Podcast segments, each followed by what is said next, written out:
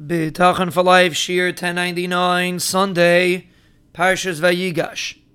We are trying to understand Mivtach and trying to figure out the difficult concept of Averis. And we began by saying the Ribbono Shel Olam's love is unchanged and all Yidden are loved equally. Now let's take the next step. Again, we're going to use the model of parent and child.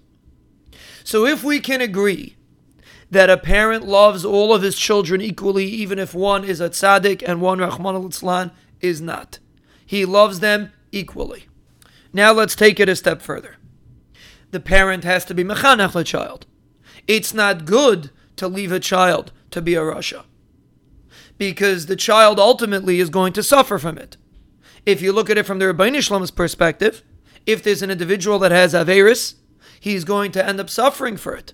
So the Ribbono Shel Olam wants to clean every individual, that he should be clean from Averis. That's the challenge here. So on one hand, you love him, the parent loves the child, and the Ribbono Shel Olam loves us. But on the other hand, that love compels us, and in this instance, if we could compare it to the Ribbono Shel Olam, to do actions to help us grow, to help the child grow, to help him be mechaper, to have a kapara on what he did wrong, and move ahead, become a tzaddik. That's the challenge. So, what does a parent do when the child needs to be guided, needs to be mechunech? The answer is there are two halves to what he does. Number one, he tries to be mechanech the child. He tries to guide him, give him a little bit of musar, whatever the child needs, like we explained in the bias for life shiurim, chinuch. Number two, at the same time, he has to maintain the balance of love.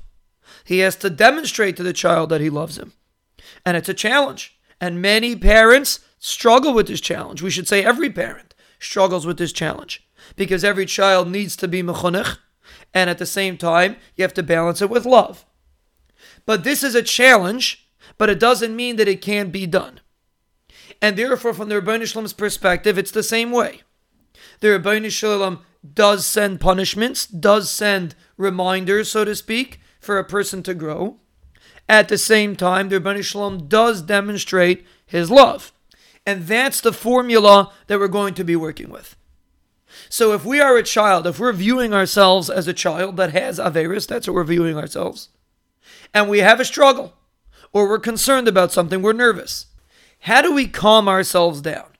Again, we're going in the level of mivtach which means we're not anticipating any Yeshua necessarily. We're just saying that whatever Hashem does is best. But how do we do it in a healthy way? How do we view it in a way that we can advance Bez Hashem to higher levels of bitachon? How do we understand and feel Hakadosh Baruch Hu's love, yet not minimize the averis that we have done? That's going to be the challenge, and that Bezer Hashem we will elaborate on.